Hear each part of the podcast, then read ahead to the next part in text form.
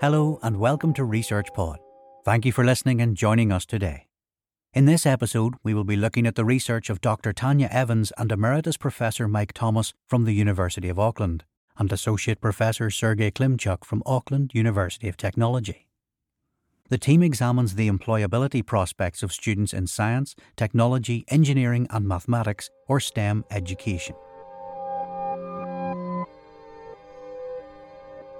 Have you ever heard of the cat on a ladder, prisoners in hats, or the train collision problem? Puzzles such as these are used by many companies as part of their job interview process in order to evaluate candidates' problem solving skills. They consider that the ability to solve puzzles relates to the creative thinking required to solve innovative real life problems.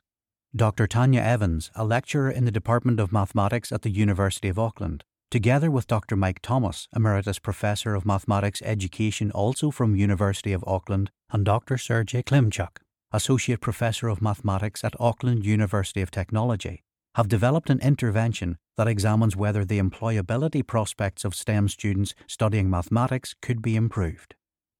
The occupations most in demand in today's labour market include data scientists, app developers, and cloud computing specialists jobs that didn't exist 10 or even 5 years ago. The World Economic Forum predicts that technical breakthroughs shifting the frontier between tasks performed by humans and those performed by machines and algorithms will transform global labour markets. If recent graduates are to succeed in such a rapidly evolving employment market, they will have to demonstrate both intellectual flexibility and their ability to adapt to novel settings. Globally, over the past decade, Focus on the identification of graduate attributes and employability skills has intensified, with employers highly valuing attributes including those referred to as the C skills creativity, often associated with lateral thinking, curiosity, and critical thinking. Some university educators consider producing well rounded individuals with higher thinking skills to be of paramount importance and put less emphasis on students' employability. While training students for employment is not the only aim in gaining a university education, the value of their qualification in terms of employability is a major concern for students.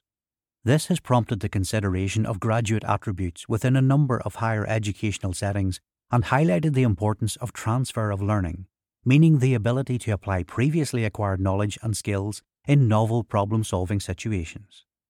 The team referred to previous work done by researchers Pugh and Bergin who in a paper published in 2006 comment that without transfer, the relevance of formal schooling is limited. Their research explored the influences of motivation on cognitive processes related to transfer of learning and recommend that future research utilizes the four motivational constructs achievement goals, interest, self efficacy, and intentional transfer. This synthesis of the motivational influences on transfer guided the research team towards the tool of their analysis the motivational construct self efficacy. In the context of transfer, self efficacy refers to confidence in the ability to do or learn a skill that can successfully transfer to another domain. Reviewing the literature, the researchers found that self efficacy is positively associated with transfer of learning via mechanisms that include its influence on cognitive engagement and persistence. In addition to self efficacy specific to mathematics, the researchers conceptualized a novel construct, lateral thinking self efficacy, which they defined as a learner's confidence in their ability to solve non routine problems. This relates to the creative thinking ability required to solving innovative real life problems in the workplace. It is therefore pertinent in transfer of mathematical learning to novel domains. This research employed a case study conducted at two universities in New Zealand. The research team collaborated with lecturers to design and implement an intervention in two second year mathematics courses. They aimed to design an intervention that could be easily integrated into existing undergraduate mathematics education, therefore requiring only a small developmental investment. The courses were delivered over a 12 week semester, comprising three 50 minute lectures per week. In the middle of each lecture, the lecturer would ask students to attempt to solve an unfamiliar, non routine problem. These non standard, unstructured questions were presented in an entertaining way, and the students were free to work individually or in small groups. A brief discussion of the solutions would follow, with the activity taking two to five minutes to complete. At the end of the semester, a student survey was conducted in class in the form of a paper based questionnaire made up of 10 questions.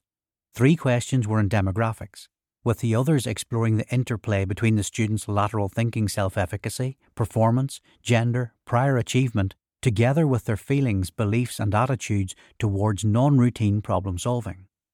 The students were also encouraged to provide open ended answers together with any unsolicited comments that they wanted to add.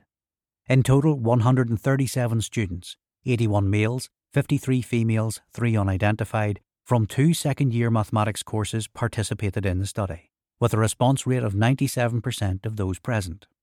A sequential, two phase data analysis approach was used to reduce reliance on Likert style instruments and move toward a greater use of narratives. The first phase involved the qualitative analysis of students' responses to ascertain their views on various aspects of the intervention. The second phase involved the use of a quantitative technique to investigate frequency counts for each of the themes identified in Phase 1. From these, the relative frequency of differential responses to the Phase 1 themes from students with high versus low lateral thinking self efficacy was determined.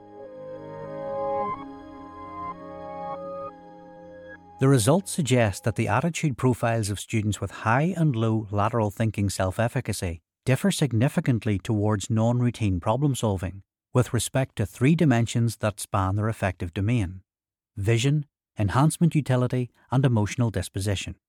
The affective domain describes people's attitudes to capture how they deal with things emotionally, and it includes their feelings, beliefs, motivations, and values.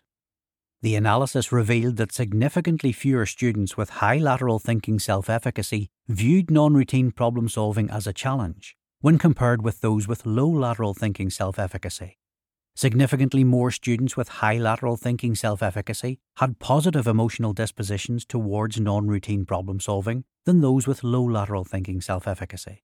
Likewise, significantly more students with high lateral thinking self efficacy had positive ratings on both the enjoyment theme and the engagement theme than those with low lateral thinking self efficacy.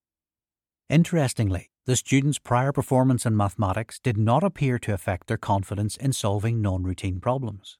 There was, however, a significant association between students' confidence in solving non routine problems and their performance in solving them.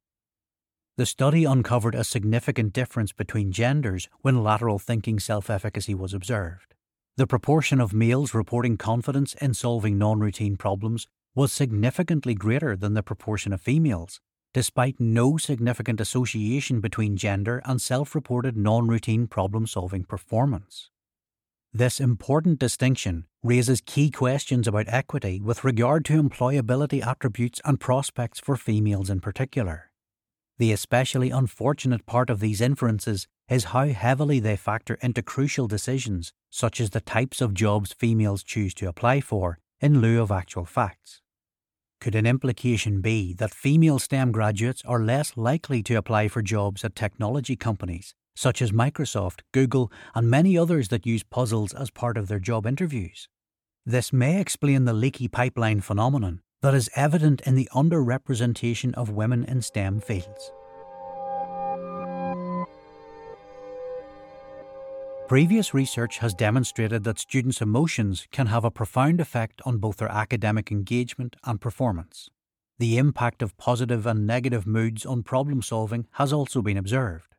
Experiments suggest that a positive mood promotes flexible, creative, and holistic ways of solving problems, with students relying on generalized heuristic knowledge structures.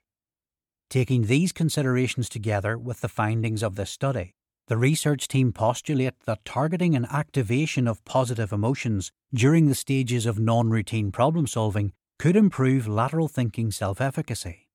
They also suggest that ensuring that future graduates experience the enjoyment of understanding a solution, rather than feeling frustrated when a solution is not explained well, would moderate their epistemic emotions during similar interventions. Further research into non routine problem solving in STEM education funded by the Teaching and Learning Research Initiative New Zealand, is being conducted by a larger team led by Associate Professor Klymchuk. That's all for this episode. Thanks for listening and stay subscribed to ResearchPod for more of the latest science. See you again soon.